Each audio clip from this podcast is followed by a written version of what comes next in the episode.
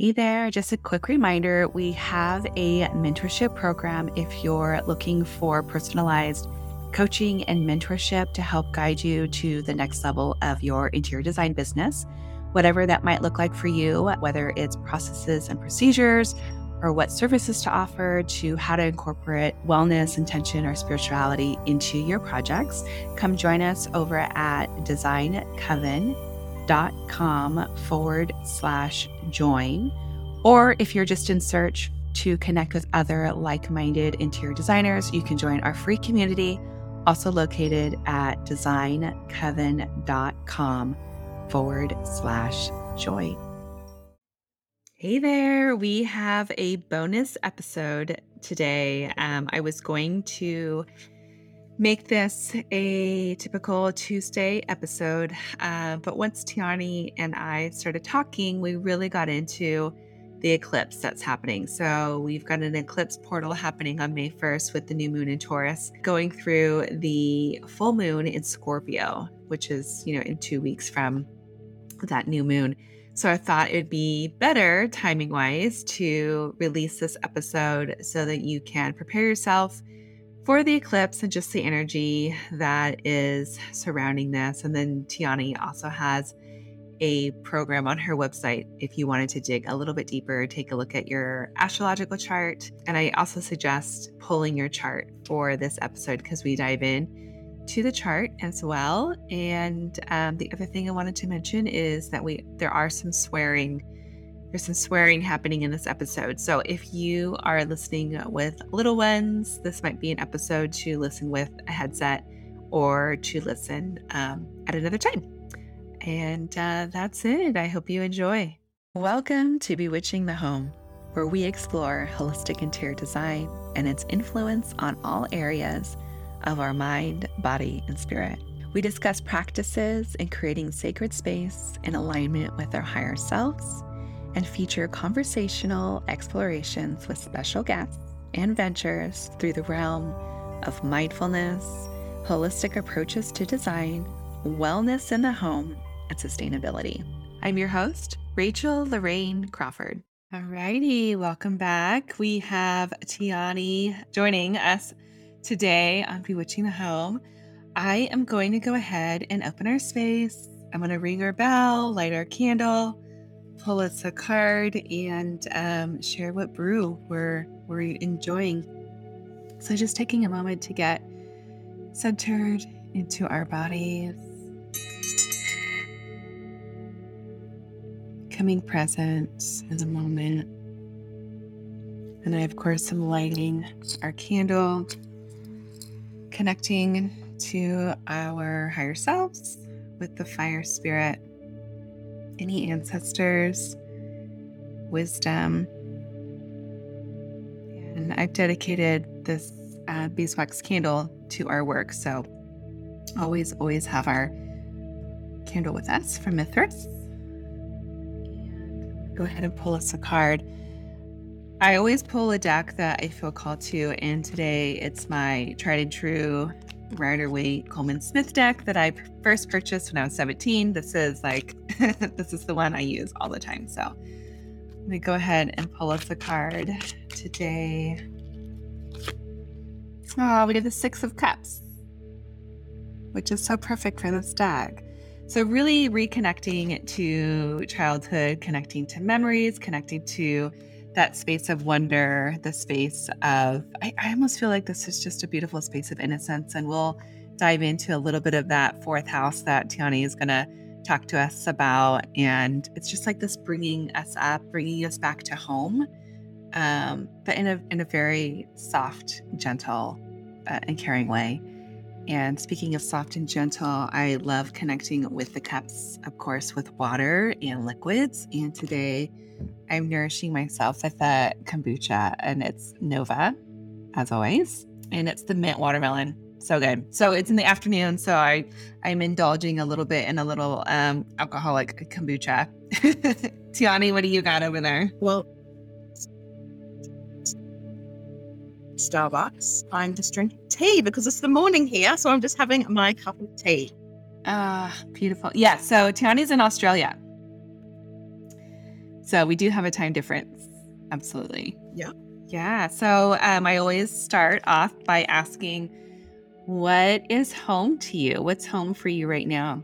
It's always wherever I am for me because my heart is my home and my body is my home and it's my vessel. So I find that I can be at home wherever I go. You know, wherever you go, there you are. So that's just been a practice of mine for a long time is not having something separate. And I think that uh, as we go along uh, today, when I share about my own fourth house, it's because I don't have anything in it. So the universe actually is my home. So I've found comfort in Mother Earth and comfort in nurturing my own soul and heart that I'm always supported and I'm always held, uh, no matter what location, no matter what uh, actual physical space. Um, so home for me is always just myself. Mm, I love that. And Tiarnie, I've just been a fan of yours from like the moment I saw you on, I think it was an Instagram story, and like you're just the way you speak and the way you just cut through it all. There's no like BS. It's just like, here's what it is, and you're straight. And I'm just like, yes, like, you know, I just love that about you. And um, so I wanted to share you with everybody here because you're always my go to. And it's like, okay, what the heck is happening in, in space and with the planets? And you know, it's like I can always count on you. I can always go to your stories. I can go to your feed. And it's just like you've always got like the 411 um, for us. But I would love for you to go into your origin story. Like, tell us how you got involved in all this. How I want to know all of it. Right. I mean, I love looking at all your your visual appeasing stuff is to my Venusian heart. So I love watching your stories and your beautiful inner interior gorgeous things. I'm like, gosh, if you were in Australia, I'd need you to do like space for me. I could hold all of my circles and things in space that you curate with magic. So the feeling's very true. Um, thank you. Uh, so yes, I'm very no bullshit. I'm a Taurus with lots of Taurus placements. So, um, you know, and I've been in this what I like to call the spiritual entertainment industry for you know over 20 years. So I've watched everything sort of come and go and and always sort of still been on my own island within the culture because I don't really resonate with a lot of it because it's just just to make money, which I'm not you know, I'm not cool with. So but ultimately I've been into astrology since I was nine. Um, you know, thanks to a transit happening in my own chart.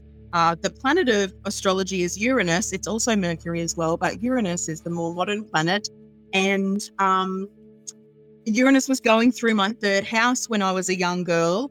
Um, and that means that, you know, the, the third house is the mind and being stimulated. And often, you know, some people might have Uranus go through their third house when they're 30 or 50 or 17, but I had it at a young age. So it constantly just stimulated me straight away. Like Uranus is revolutionary. He's the sky god of Uranus, and he was giving me insight and information. And all I cared about my whole life was what sign are you? What signs your parents? What signs your kids? What signs your cat? What signs your dog? Like it's the only thing I remember. And I do have a very photographic memory around it. Like I've just recently sort of like gone, I think I might, might, might be a little bit of an astrology savant.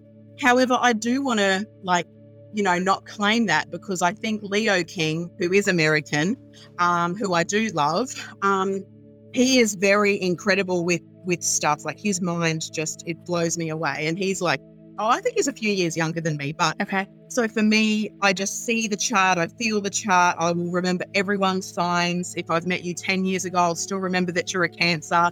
Um, I'm watching Superstore for the third time because it's just the funniest fucking show in the world. And I still remember that Glenn is a cancer because I Google everyone's signs straight away. I need to know who everyone is uh, in real life. And, you know, astrology is just my language. You know, it's just the way I speak, it's the way I live. I embody, I'm an embodied astrology teacher, an embodied astrologer. Um, it's, it's, Every day, all day, every day, all I talk is astrology. It's sort of like any question you have for me, the answer is astrology. It's all in our charts. And we understand that we, you know, astrology is this incredible tool of self acceptance and also acceptance and tolerance of other people. Because when we understand astrology and the archetypes, so astrology is more than, oh, you're a Taurus or you're a Libra. Like it's more than labeling someone a sign because people aren't signs. We all have 12 signs in our in our zodiac chart. So we are all 12 archetypes. And if we move away from labeling people, but we then have the understanding of, oh, that person's moon's in this sign. Oh, that's why we don't really click because my moon's in this watery, like emotional, blah, blah, blah. And that's in this fiery, like, ah, you know, like, so it's like, oh, okay, I, I see that. And there's an understanding and a tolerance, acceptance. So you know, there's less judgment and more love because you can understand people's blueprints. You know, even when even when people don't understand them themselves, you know, an astrologer knows. You know, like an astrologer yeah. can pick up people's signs and pick up those things because of the way people communicate. So, um, you know, it's just a language that I've been speaking forever, and now it's my full time gig, and and I love it. And uh, you know, I wouldn't. I, I, once you open to working with the planets and understanding them and understanding cycles and understanding your own cycles within your own chart. So a micro in the macro cycles, um, you know, life, you know, changes forever. Like your life will never be the same again. Yeah. Yeah, absolutely. Um, so I would love to kind of dig into maybe some things that you can give us some insight and I want to encourage everybody if you haven't already pulled out your charts or pulling up your charts, you can always pause this and pull your chart real fast. And Tiarnie, what's the um is there a certain website that you trust the most out of and we'll put the link in the um, show notes as well. So it's always just astro.com. Astro.com. Okay. So, yeah, so we'll have everyone pull their chart so they can take a look at it, see what's going on. And I love that you mentioned, you know, we all have all 12 signs going on. It's not, we're never just one particular thing. And, and I feel like there's some key aspects that you can give us on where to look in our chart to get certain things that are connecting us to our homes, to our possessions, to, you know, all those things that we surround ourselves with. And just to give us some extra insight so that we under- can understand, like, you know, why we do certain things or what clicks or, you know, all of that sort of info. So where do you think we should start? And and has my chart too. So we'll be able to kind of use that as an example to kind of help guide us as we navigate um, all of this. Yes. So there's a couple of things that we look at for the home. Firstly, we do look at the fourth house, which was so pertinent to the card that you pulled. You said the six of cups is around childhood memories. Yeah, that right? that's that childhood card. of course, I made that shit up. Um, so the fourth house is the base of the chart. So it's the, the darkest part of the chart. It's the midnight part of the chart. So ultimately it's the anchor. You know, we look at we look at the chart. If we look at the chart, it's obviously a round circle. There's four main points to the chart, um, which is our ascendant, descendant, midheaven, and IC. And so we look at the, the, those four points as the times of the day. So your rising sign, your ascending sign is literally what's what uh what was going on when you were born. Yeah. So that can be morning, night, whenever you were born, like there, there is a sign rising on the horizon, right? So that is so our 6 a.m. point is like our our sunrise is what I'm trying to say. Sunrise. So sunrise is our ascendant and sunset is our descendant. So everything is polarity in astrology, like ascendant and descendant. So they're opposite signs. So if you're a Libra rising, you'll be a, a Aries descendant. If you're a Gemini rising, you'll be a Sag descendant. And then at midday, we have the highest point of the chart, which is our career and which is our ambition and success and goals and where we're heading. So it's directly when the sun is above us, right? So, and we know what that feels like when the sun is at midday, it's at its peak, right? So that is our midheaven, our career. And then directly underneath that, of course, would be midnight, which is our IC, Imum Coeli. Um, it is this nadir. So it's it's a, it's around midnight. And we see the, the the midnight part of the chart as the roots of the tree. You know, so it's the underground. It's it's what's hidden. Yeah. Um, so there's a few houses that show like hidden sort of shadowy sort of stuff, but we'll look at the fourth house because it is related to your childhood. It is related to your home. Um, it is related to your ancestry, how you grew up. Uh, you know, it can be where you grew up. So for some people, like with a lot of planets in their fourth house, they might find that they're very connected to family tradition. They might uh, even work with their family. They might, you know, have stayed in the same um, area. And of course, astrology is so layered. This is, of course, very general because there can be a million different yeah. things going on in your charts that, that, that tell another story. But in general, that fourth house really does show, um, you know, our childhood and our home. But it's the beginning. It's the roots. It's it's it's ruled by Cancer naturally, and Cancer is, you know, it's it's ruled by the moon. So what feels like home for us, it's the unconscious part of us.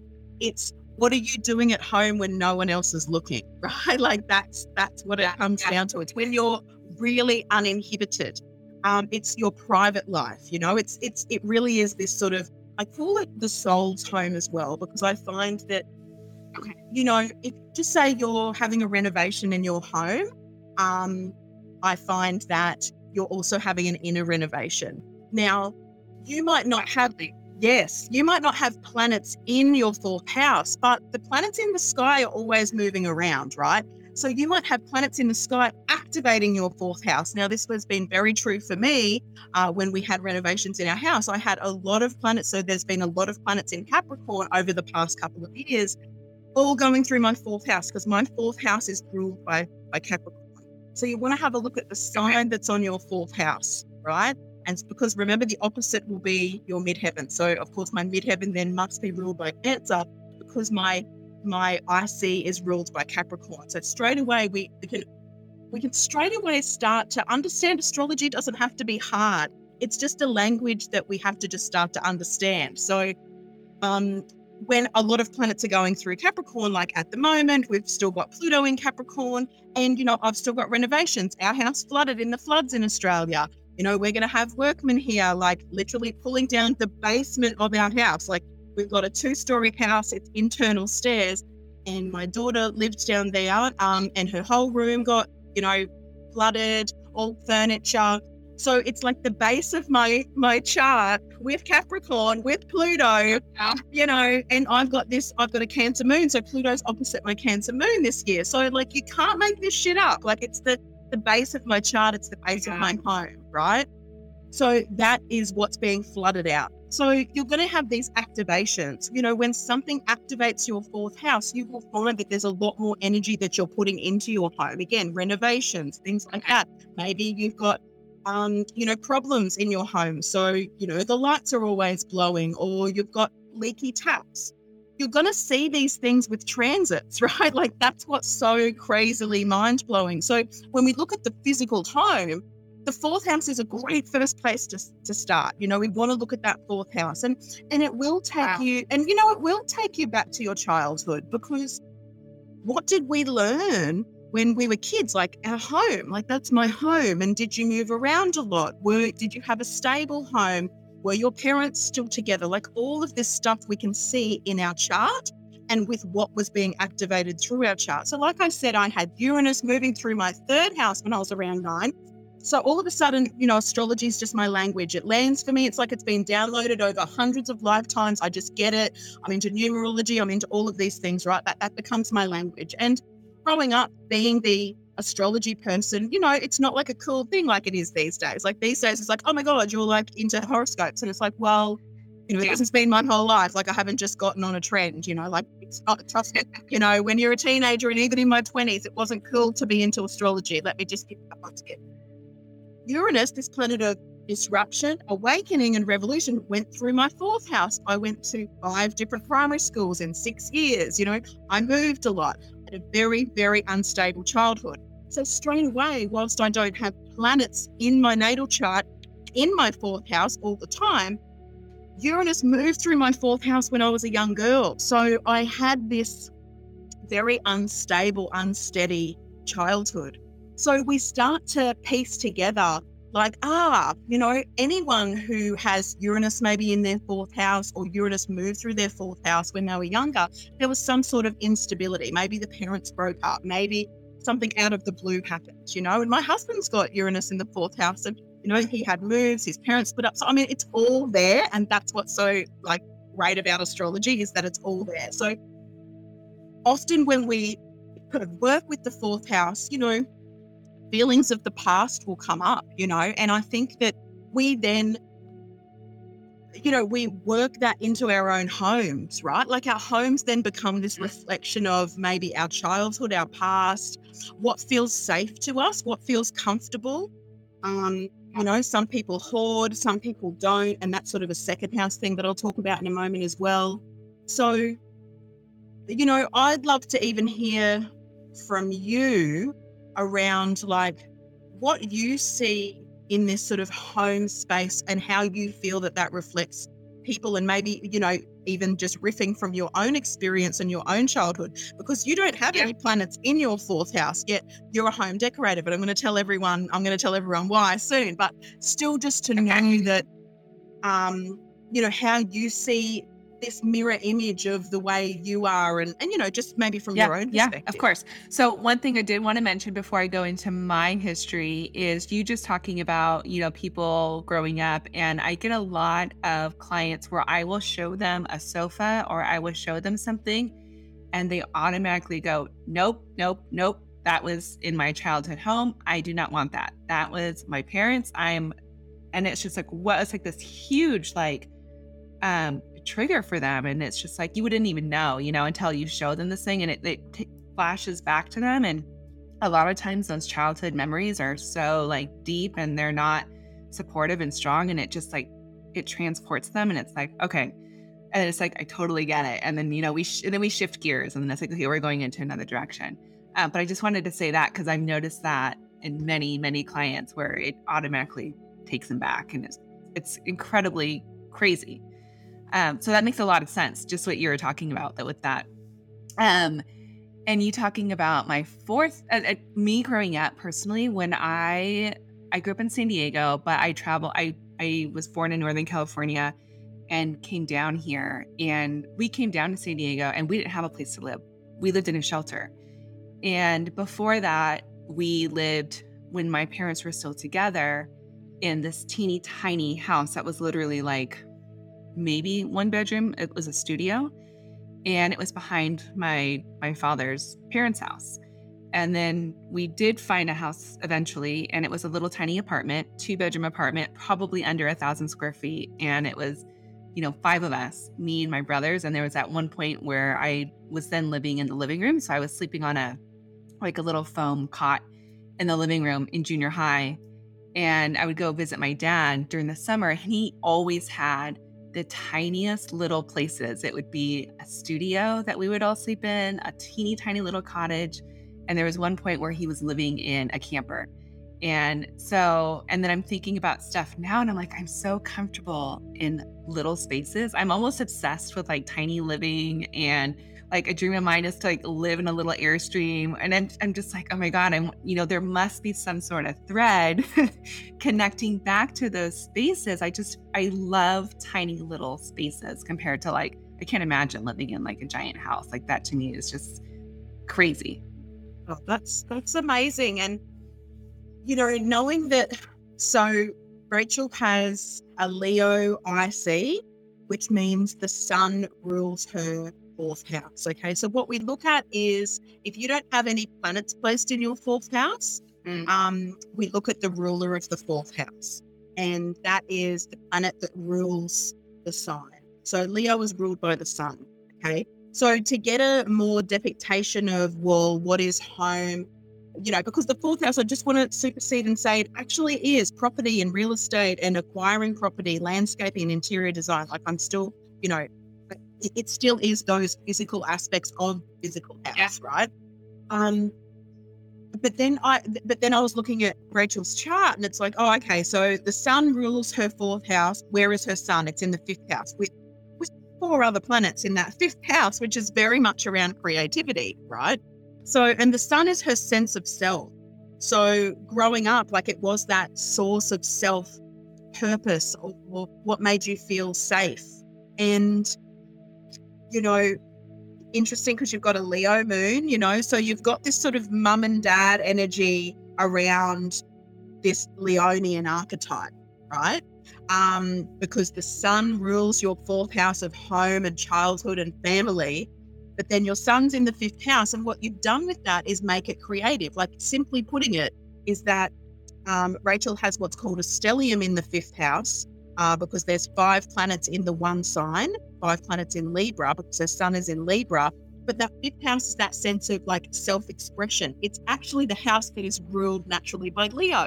So it's a very expressive, she's got this very way of like, this is who I am and this is how I will show you who I am.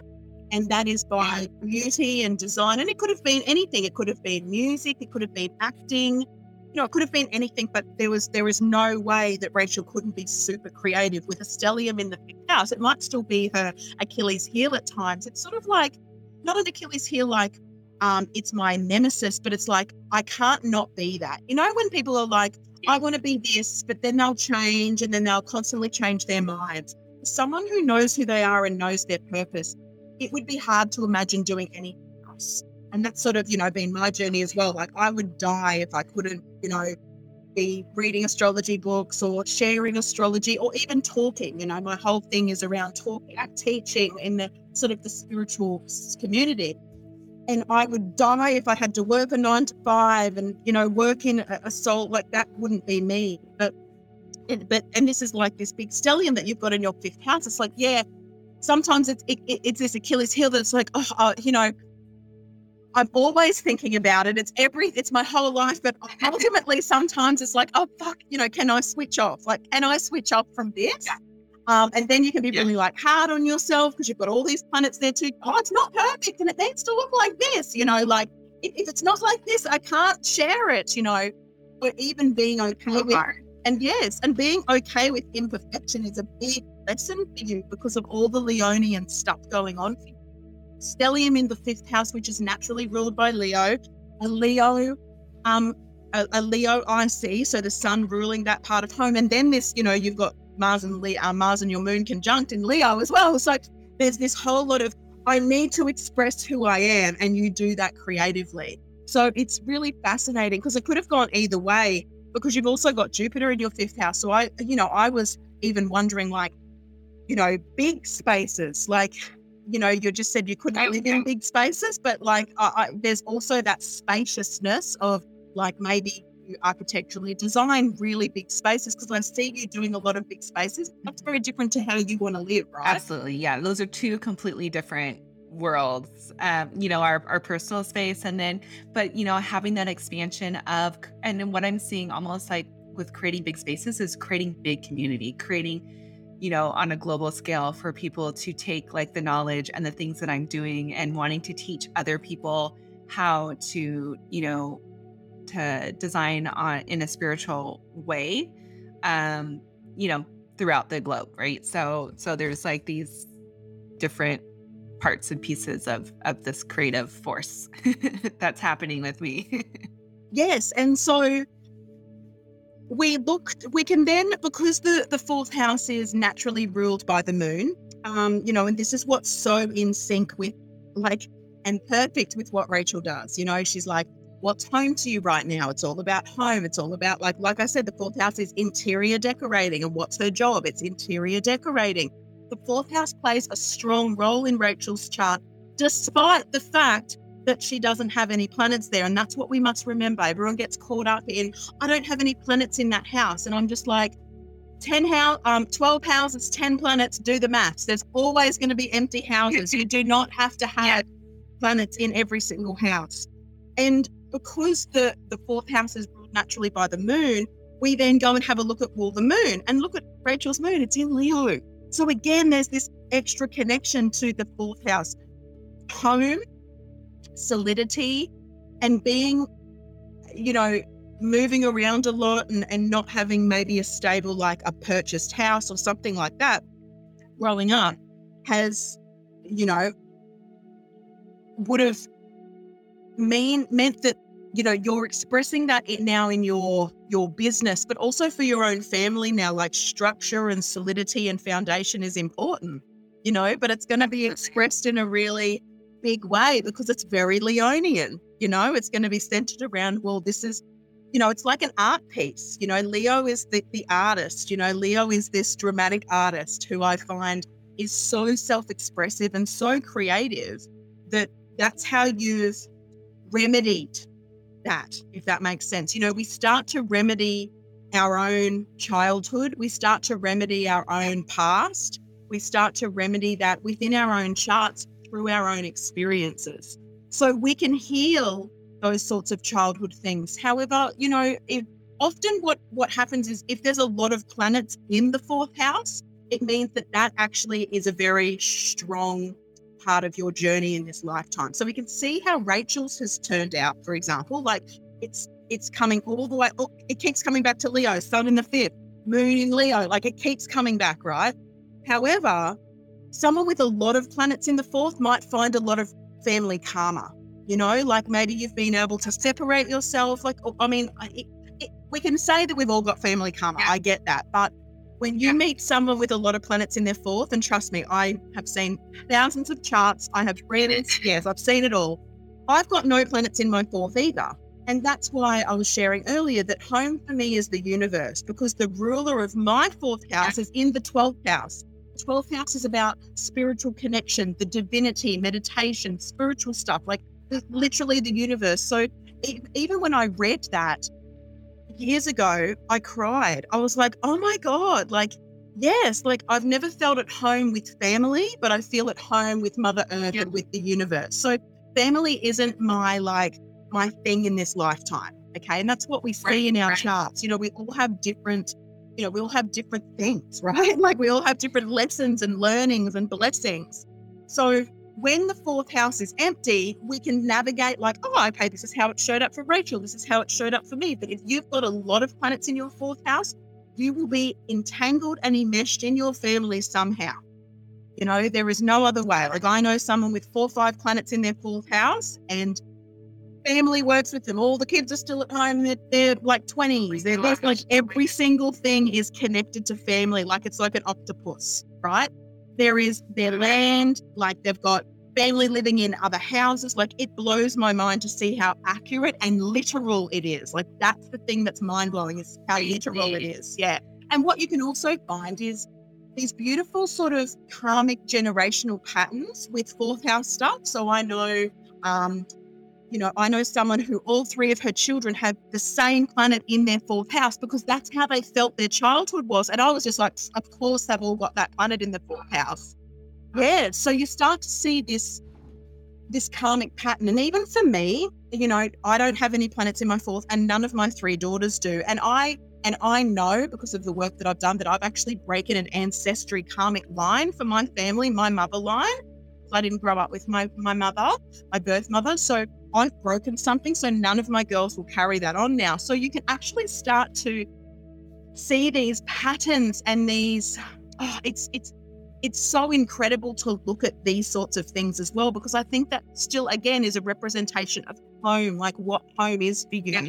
you know, and how home felt for you growing up. And you will notice, uh, you know, Chiron, if you've got Chiron in the fourth house, again, there's this there's more of a karmic wound that you're carrying. I know some several generations who all have Chiron in their fourth house. So they're actually carrying the karmic wound. So interestingly enough, you know, maybe the next generation they might not have it there. So it's it's so fascinating to look at, you know, how it goes in the generations, how it goes within your own family unit, you know?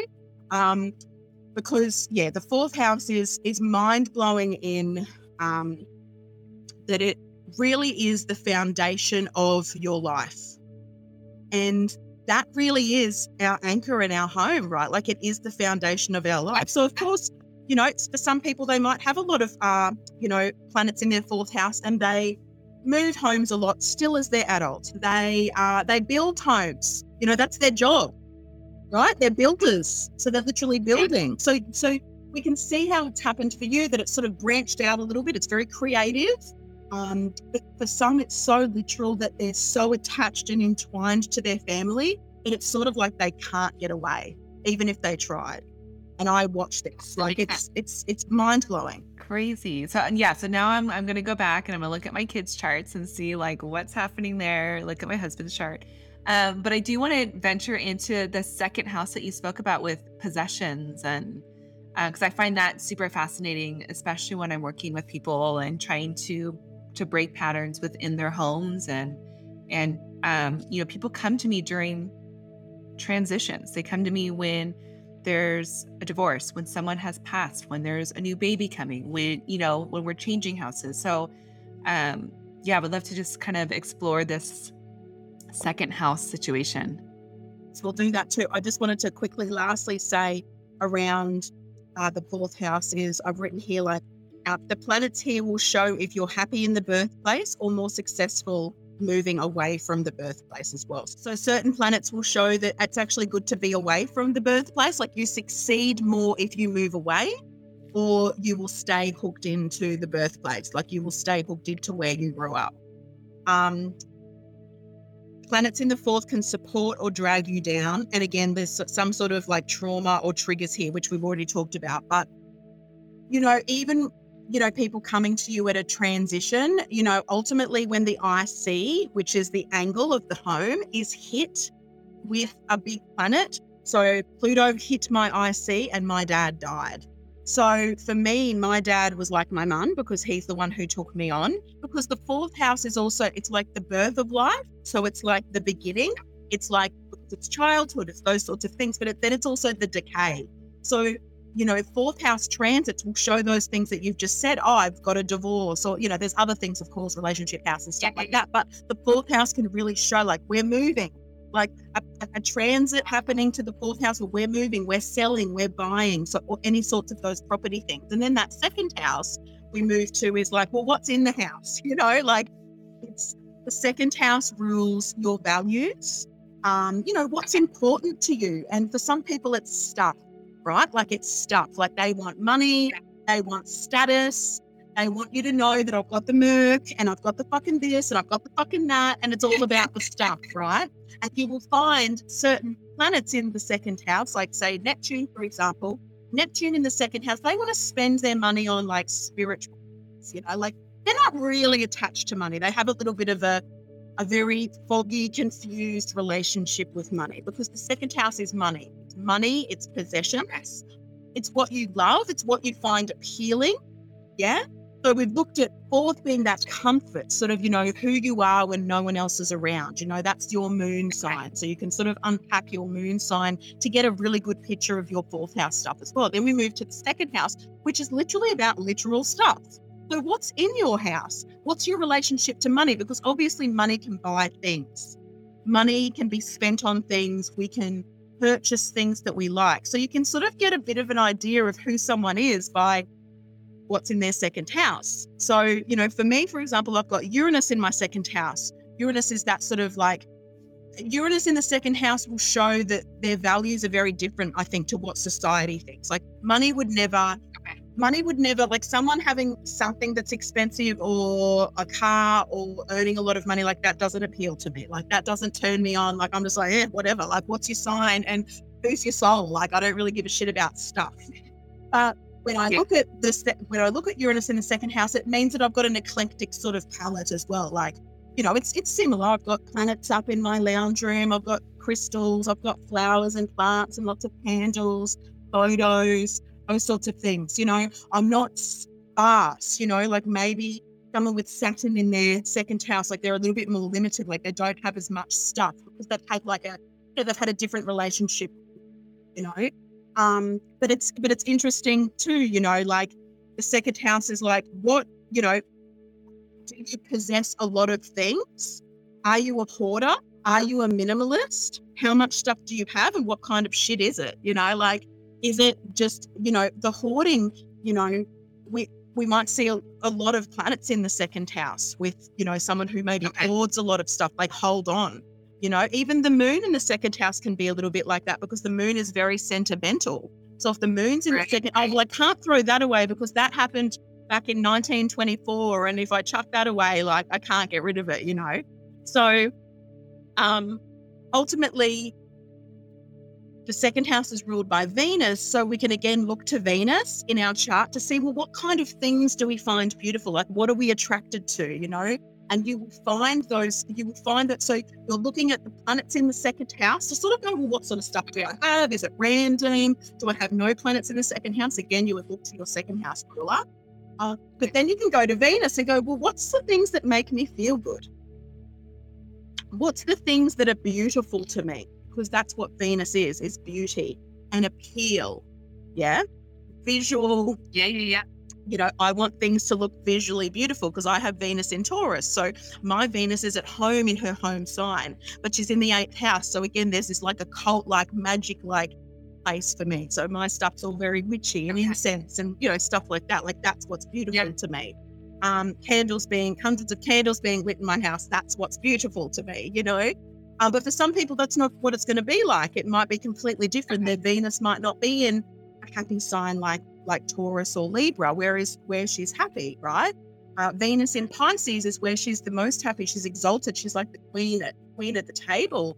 And you know, you might find that they have like a lot of you know paintings of mermaids and blue and you know very oceanic. You know, you're going to start to understand the archetype of each of the signs, and then our Venus represents that for you. Yeah. Yeah. So I think my Venus is in Scorpio.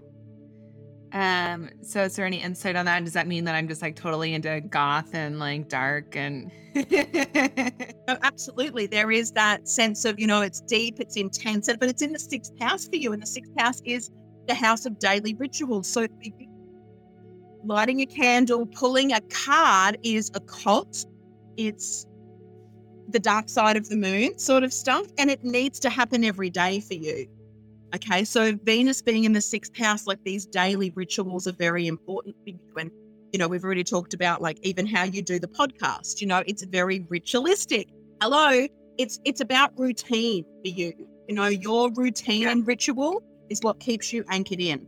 Whereas for some people, like they, they might not have a routine in their ritual, it might not even be about ritual for them. But that's what you find beautiful. That connects you into your day. It connects you into your your cycle of your day and you you pull a card every day and share it with people. So that shows that's what you find harmonious. That's what you find balances you. And that sixth house, like I said, the sixth house is our everyday stuff. It's our devotion, it's our rituals, it's our sense of service. It's also our, our house of health as well.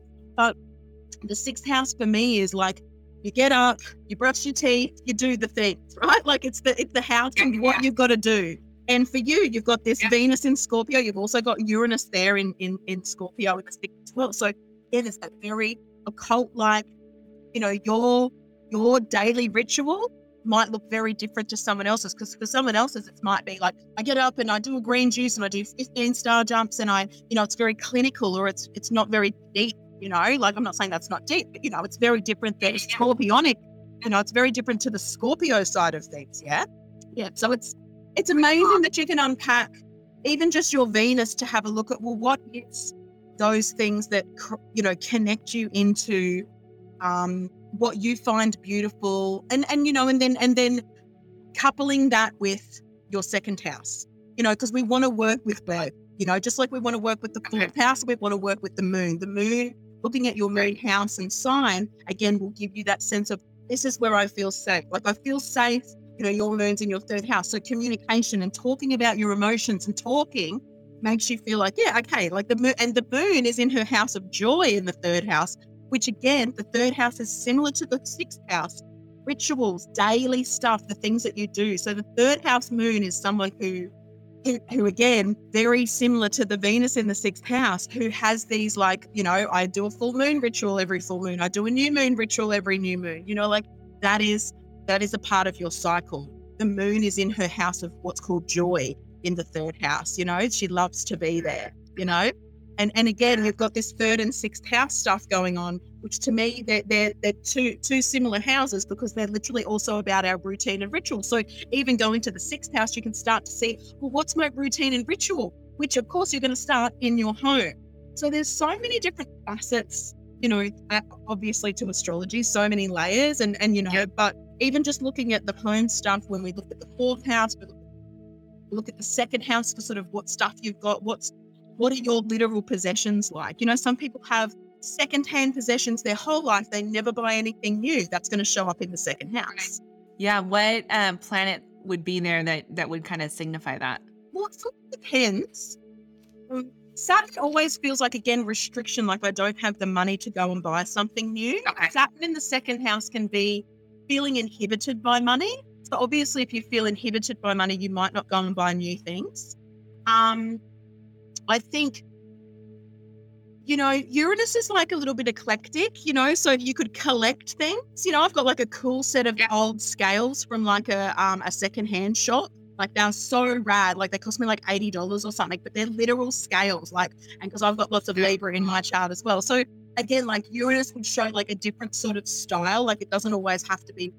You know, Venus okay. in the second house might love new, you know, really love beautiful things. Like constantly have to be surrounded by beauty because Venus would be in her home in the second house. But then we've got to look at what sign she's in, and then we've got to look at what other planets she's talking to, and that's that's where astrology goes deeper and deeper and deeper because I can say all of this, and it, you might go, "Oh no, but I'm like this," but it's like, "Oh, because that planet's talking to another." Planet the planets are also yeah. talking to other planets and pulling in on other oh i'm having a i'm having a hard conversation over there with that planet but a good conversation over there with that planet so there's always so many layers to astrology really just at the fundamental level start to understand these nuances like start to understand the language fourth house could be what we've spoken about the second house and then you know i think the sixth house is nice to even have just mentioned because it is about ritual our daily rituals and yeah. how we do things Oh, it's so fascinating.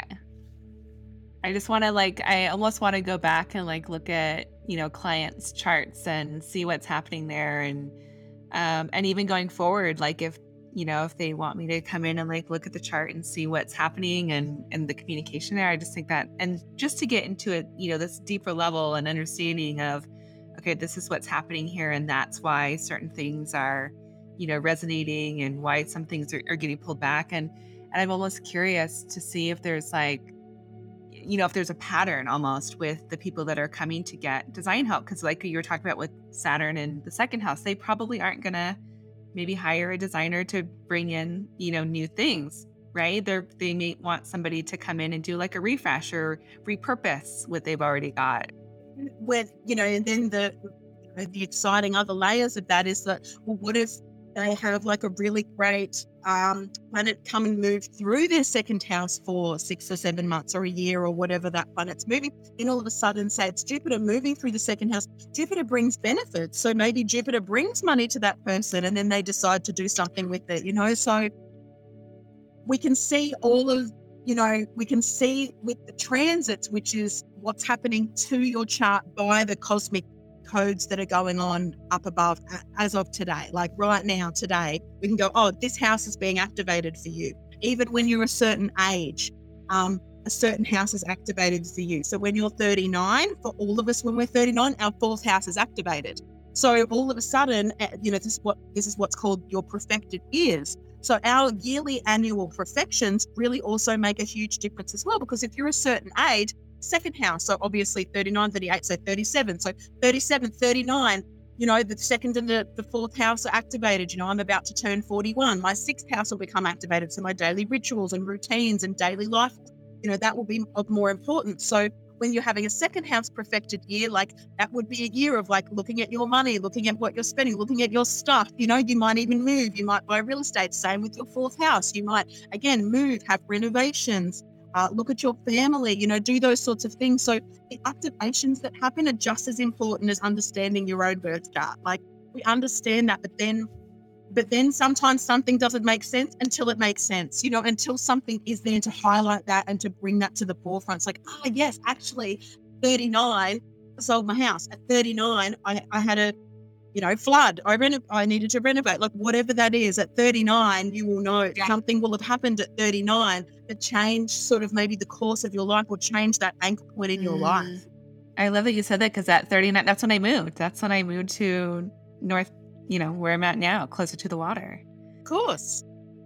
You know, we, we see these points in the chart and they are they're they're big activations. And so those sorts of things would be interesting to look at in your work as well. Like, oh, well, actually, in two years, you've got this happening, or, you know, oh, are you thinking of selling next year because this is being activated and we could spruce up the house or whatever, you know, like there's uh, infinite, infinite possibilities. But it just still, after feels like eons and eons and eons, still blows my mind. Like, even to come here and talk about like the home, you know, like astrology can be weaved into everything, like, because our chart will show us what is of value to us what sort of you know things do we buy and collect and purchase you know what sort of family life did we have you know what does home mean for us we can see that in our own chart just again by basically you know, looking at that fourth house, looking at that second house, you know, and then again, you know, I love the the sixth house point when you brought up your Venus. I'm like, yes, of course, daily rituals. That's a part of what you do every day, which is a part of your home life, right? Yeah, absolutely. And when you say activate, when something's activated, what does that mean? And how can somebody notice that something's activated in their chart? So when you go to astro.com, and you eh, once you type in all of your birth details if you if you click the with transits button that's showing you okay. on the outside of the circle where everything is today and so for me awareness okay. is always like the key right like when we're aware of something we can't you know we can't change the trajectory we can't go oh pluto's going through my fourth house right now it's like okay i can't change that pluto's going through my fourth house but what i will understand and know is family life, what it means to be a daughter, what it means to be a mother, my physical and literal home, my relationships with my children, all those things, they will change. And you can't make that shit up because my dad died and my dad was like my mother, you know. So my family completely disintegrated once my my father died because I don't have any contact with my birth mother now. And even the family I grew up with, which was like a step family, like that all dissolved. Yeah. So I had to learn to reparent myself. I had to learn to, you know, I had to learn to let go of what family even was. And even though it was dysfunctional and it wasn't happy, I still had to learn to let that go, you know. And yes, my family is my husband and my three daughters. But the thing is, is that all this happened when Pluto moved into my fourth house. So when you understand where planets are moving, especially those transpersonal planets, Neptune, uh, Uranus, Pluto, because they're very slow. So they're going to move through a house very, very slowly, like for, for 15 years, you know? So they're going to change the whole landscape of a house for you. You know, for some people, they will never have Pluto move through their fourth house in their entire life. So we all, that's what's so unique and incredible about our own micro activations. And that's what's cool about it is that you, you know, you will uh, never have Pluto move through your fourth house. That will never happen for you because you were born with Pluto in your fifth house. And as we speak now, Pluto is only in your eighth house, and, and you will you, know, you will pass away and die like Pluto, like before he even gets to your tenth house, you know, or, or in your tenth or eleventh house. So because he takes so slow to move through each sign, but then you've got quicker transits, like Mercury moves very quickly. The sun obviously moves.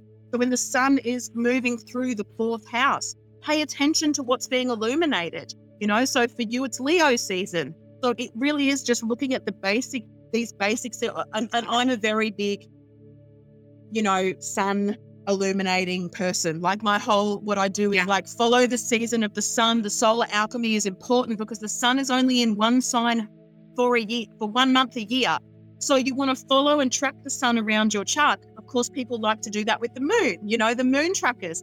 But the yeah. moon moves around your entire chart in 28 days. So it's very, very quick whereas the sun takes a whole year, hence you have a solar return, and so on and so forth. So once you start to understand what the planets are doing in the skies as we speak now, then we know, ah, well, it's Leo season. So every Leo season for you, your fourth house becomes activated. So what happens there? It's at a time of, you know, for you guys, it's winter. So it's at a time of where you're feeling actually a little bit introvert, like you're like, oh, I'm just gonna like potter around and drink red wine and you know create some beautiful online things so I don't have to go out much. Like you start to look yep. at well, what is the season of that cycle for me? So so pay attention to the you know what people call the star signs, but the sun signs of when it is Leo season for you, when it is Cancer season for you, because Cancer season is your second house. So again, it's that that sense of nurturing. So the moon actually rules your second house.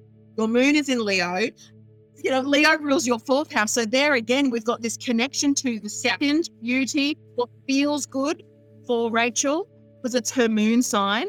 So Cancer season and Leo season are those two seasons with your with your second and your fourth house. So you, you start to you have your own cycle. And when we live by our own cycle and our own rhythm, life is seamless. And of course, everything is crazy and we can't change out there, but yeah. we can change in here. And when we understand our own cycles and rhythms of our own chart, we can become at home and at peace with those. Because, yes, there might be some turbulence. Yes, there might be a death or something unexpected or a flood or whatever it is.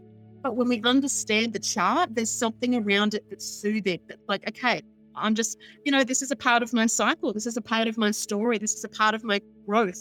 You know, for me, life is brutal and life is beautiful. And they're both just as valid. If we're only ever trying to have beautiful and, you know, bypass the brutal parts, you know, that's where brutal hurts more, you know, because when we accept the brutality and we can see it all in the chart.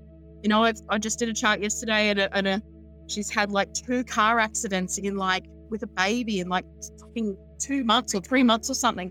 And she's got those transits happening there. So they're not negative. And if I had have seen her before that, I could have said, be careful.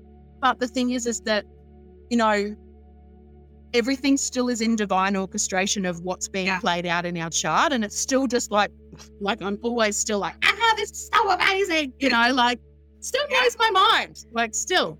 Yeah, it, it is amazing. That's so cool. And you have a program, right? A self guided program for people to learn how to read their charts. Absolutely. Yep. It's all online. So you just purchase it from my website, tiarnie.com.au. Um, it's a seven week module one course. So, really just helping you to understand the language. So, you can look at your chart and go, oh, you know, that house is ruled by this, you know, so you're understanding signs, planets, houses. You know, you, you know, I've chucked in like day or night chart, chucked in some retrograde stuff. Like it's it's packed to the brim. Like it's over 10 hours of just me like this, very excited, talking about astrology. And um, yeah, it's like seven weeks. You get notes, very basic, simple to the point notes every week, and then take copious amounts of notes um, as you're watching, because that's what I am told. Um, and it's just great to start to get a feel for the language and to be able to, for me, it's about looking at your own chart. Astrology takes decades to even become an astrologer because it's so layered and intricate. So the course is really set up for for personal use, for you to look at your chart, look at your children's charts, look at your husband's chart.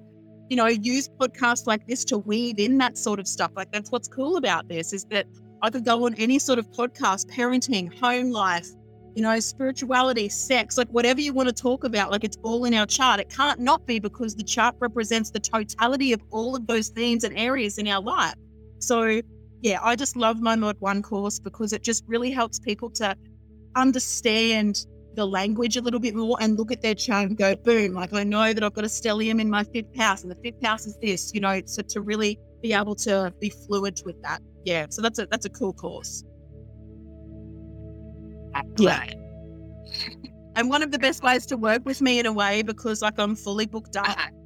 for the year and you know I've got people booking into February of 2023 so if people want to work one-on-one with me like it's not like an immediate thing so my my course my seven week course gives you like a really great structure to, ha- to start to look at your own chart um, and then I do master classes as well. Like if you're following me on Instagram or you've signed up to my newsletter, you know, I'm doing random master classes that are just like a two hour master class to help, you know, teach a section. And, and right now, um, just before we go into eclipse season, I have an eclipse master class on my website as well for 30 bucks, two hours. And I'm just jamming on like what these eclipses mean for the next, especially this year. And we're just about to be in that. And they're very important eclipses as we can already feel this year, like the Scorpio South Node, the Taurus North Node.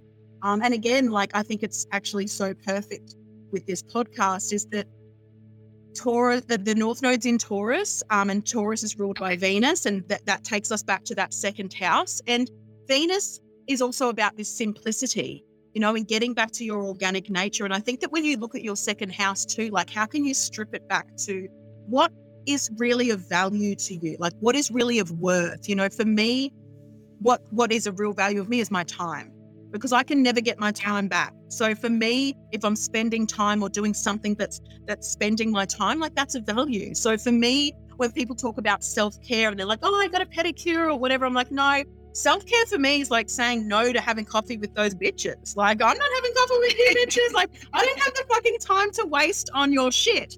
You know, so I would much rather be alone than wasting my time doing shit that doesn't matter. And that's sort of how, I mean, I don't even waste my time watching movies that shit. Like, I'm like, oh, stop, delete. Go. I mean, I'll watch the same thing over and over again. And that's a very Taurus thing. Like, I'm very comfortable watching, oh, I'll just watch Stranger Things again for the third time. Oh, I'll just watch Seinfeld again for the millionth time. But I'm like, it's quality. Like, I'm quality over quantity, darlings. But, um, I, but I love that the North Node is directing us there. It's actually really like coming home to yourself, going risk, coming to your own nature, your own sovereignty. And I think that that really even gels in with um, this podcast as well. That that's where the North Node is. That's where we're all being directed to be over this next 18 months. Oh, that's awesome. So when does eclipse season start? We're in it now. Uh, the first eclipse is for us down under is the 1st of May, but I think for you guys it's the 30th of April. Um, and that is the new moon eclipse in Taurus. So um, yeah, like my my my nodal masterclass is called the Love and Death Nodal Portal.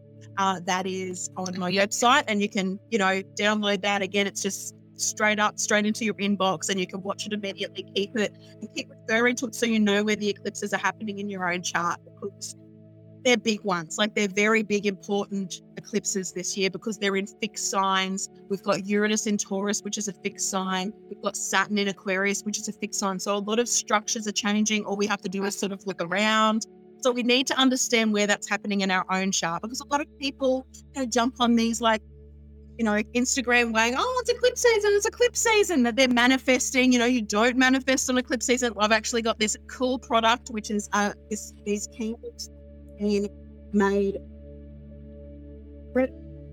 They, these have been specifically made for eclipse season to burn during eclipse season. So it's not a ritual. Okay. It's not something you manifest. You don't want to manifest on eclipse season because it's the sun and the moon are like being swallowed. So there's so so you know there's an energy of like it's karma because the nodes are involved. So the eclipse is the ritual. Just having the eclipse and being present and aware that what drops in is the ritual. And so I made two two of these, or my, my girlfriend made them, but I came up with concepts, okay. crystals, the handouts and stuff. So I'm not sure if they can be sent to them. But they're so beautiful and then to burn during the whole eclipse period because from the 30th for America and the first, we we we we dive into what's called the eclipse sandwich. So we have the new moon eclipse in Taurus and then the full moon eclipse in Scorpio, which will be on the 16th of May. So that's like the eclipse sandwich. That two weeks is potent. But the two weeks before, which is now the build up, we're in eclipse season. Right. So it's very important to understand eclipses, to have reverence for them, um, and to just, you don't need to do anything. You just need to be and be very aware and be careful. You know, like eclipses are disruptive, they're chaotic energy. So you know, you be extra careful driving, you be extra careful cutting something in the kitchen. You know, it's just, and for me, when we have what I perceive as accidents, for me, it's we're out of alignment mm. because we're not paying attention, we're not switched on.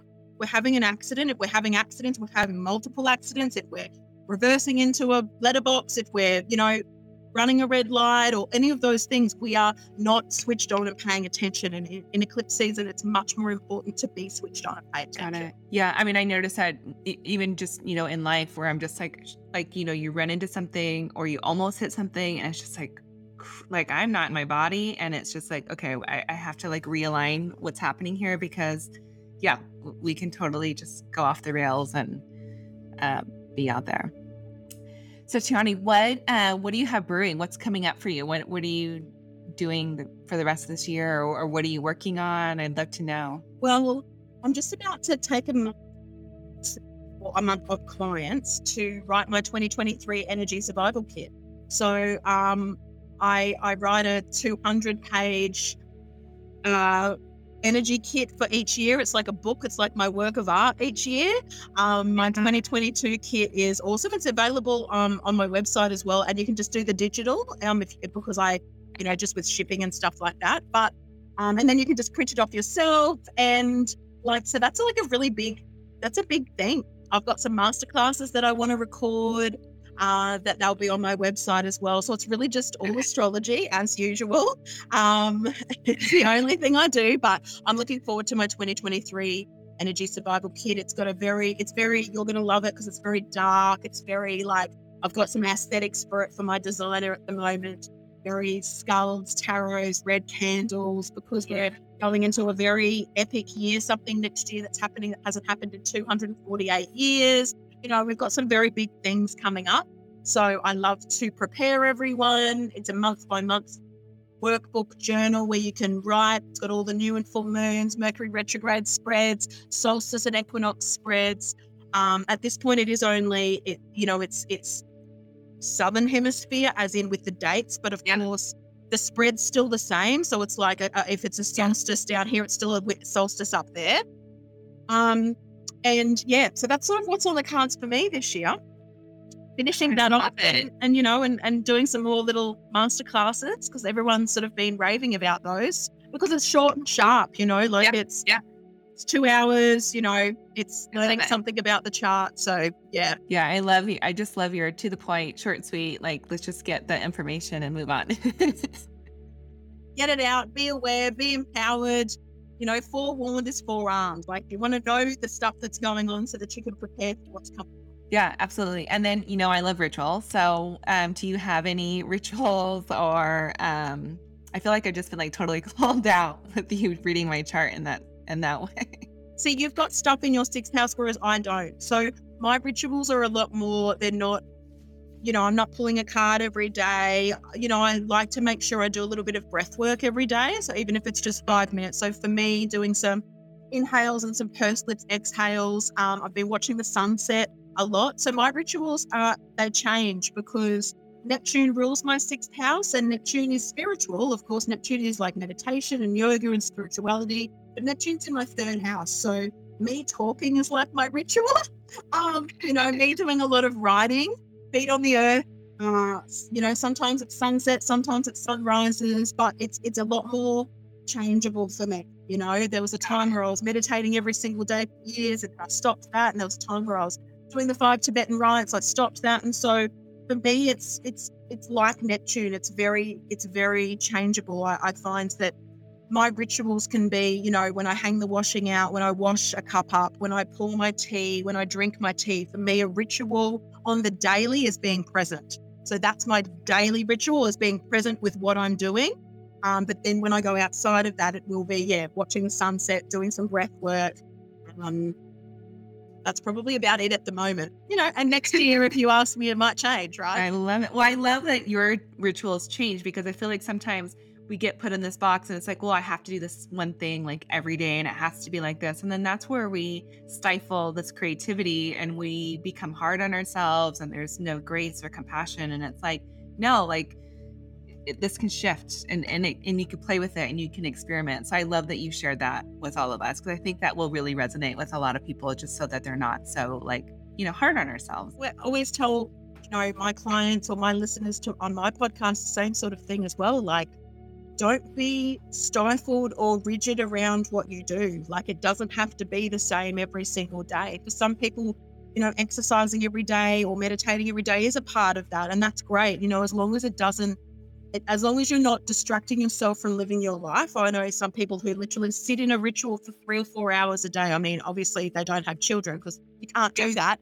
Um, but but you know, to sit in a ritual and make this cacao and sit there and then to do the journaling every day. Look, I'm not dissing it, but fuck, like you're, you're distracting yourself from life as well. Like there can be magic in just, you know, getting up and sitting with a cup of tea for 10 minutes like that. If you can find magic in that sort of stuff, you've, you've hit it. But if you're constantly having to like be outside of yourself and distract yourself from life for hours, I'm talking about, I, you know, and I know people that it does, it literally takes them like three hours to get going because they've got all their things to do. And I'm like, oh, how, like, that's just too stifling for me, you know? So don't be hard on yourself about your own rituals. It doesn't have to look like anyone else's, you know? Even if it's just breath work for five minutes, like, that's, that's not bad. That's something.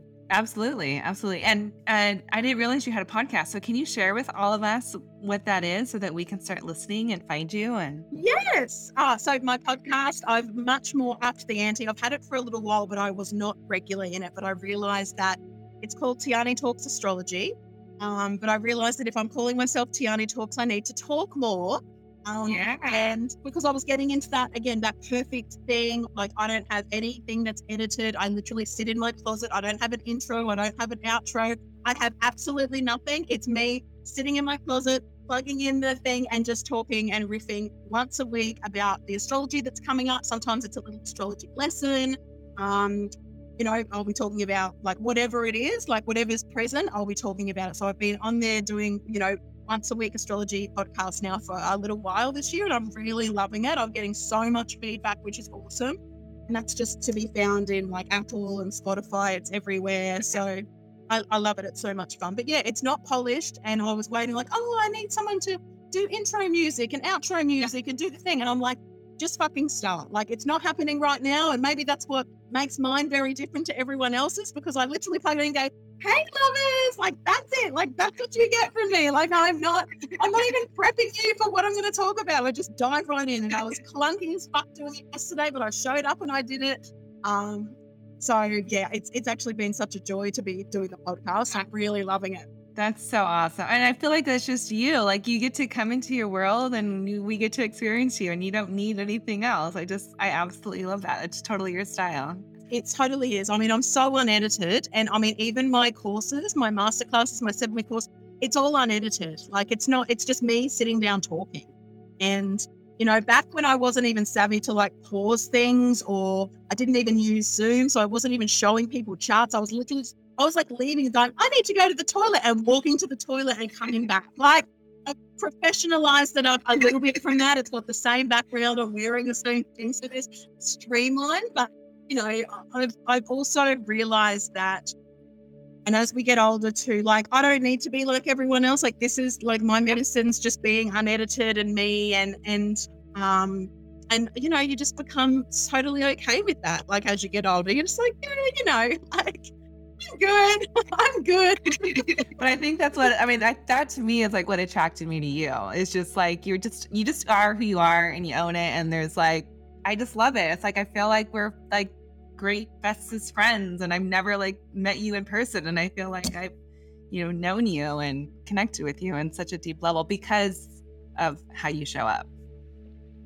I mean that that realistically has oh, a little bit teary, but like that realistically has been the best like compliments that I've got from people because they they meet me in person and then they're like real nervous to meet me and then when they realize that I'm just the same as I am here on an Instagram story on my podcast on Facebook where a lot of people on socials are very different to what they're like in real life. I don't know how to be anyone other than myself. So when you do meet me, I'm just the same. I had one lady say, I didn't realize, like, I was looking forward to how your energy is in real life. If it's the same and it's like it's 20 times better. And I was just like, oh, like, you know, it's a lovely compliment, but I don't know how to be anything other than myself. Like, I, I, I, if I try and put on an act, like, that's when, like, that's when I wouldn't, like, that's, that wouldn't work. But so, yeah, um, it, it, it always is the most humbling compliment that people feel like, they can connect with me because I'm just a human and we could be best friends even though we haven't met. I mean, I'm telling people I love them all the time. Like, I love you. I think you're amazing. and I love listening to your voice because I love an American accent. So I always find it great to, you know, to to chat with you. And it's been such a beautiful like sphere. Oh, I uh, yeah, right back at you. I would love with you and everything that you're doing. And it's so funny that you talk about American accent. Of course, we don't hear it, but you know, I love your accent, and it's very, very cool. It's like, oh, what are you hearing? Because I just feel like I sound like a like Fran, like the, the nanny, like Fran Drescher, like, I'm like I just.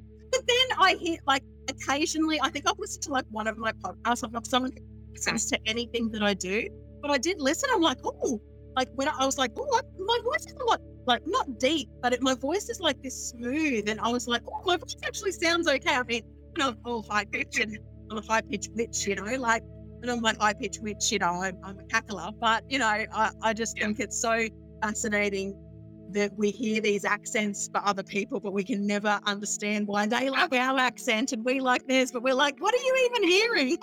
oh, goodness. Okay, great. So I'm going to put all of the ways to connect with you in the show notes your podcast, your classes, everything. Because people, I, I just have a feeling that everyone's just going to adore you and love you as much as I do. So thank you so much for being here and taking the time. And I know it's, you know, a, a, different time zone for you and, and you've got so much going on and you're starting your day. So I just really appreciate you starting your day with me. It just feels like the best day. Now I can go and take chart notes and see a client and it's just amazing. I'm so I'm so happy to oh. have started my day like this. So thank you for having me on, Rachel. Amazing. Thank you. You have been listening to Bewitching the Home. Special thank you to all my Patreon members. Without you, this show would not be possible. Music composition by Ken Seth Thibodeau. Editing by Marcy Ferry. and special assistance by Blake Ferris. If you like what you're listening to, please hit the subscribe button. And if you want to support us even more, please join me on Patreon at patreon.com forward slash bewitching. You can also follow me on Instagram at Rachel, R A C H E L, Larraine, L A R R A I N E, and find out more information about the podcast on the website bewitchingthehome.com.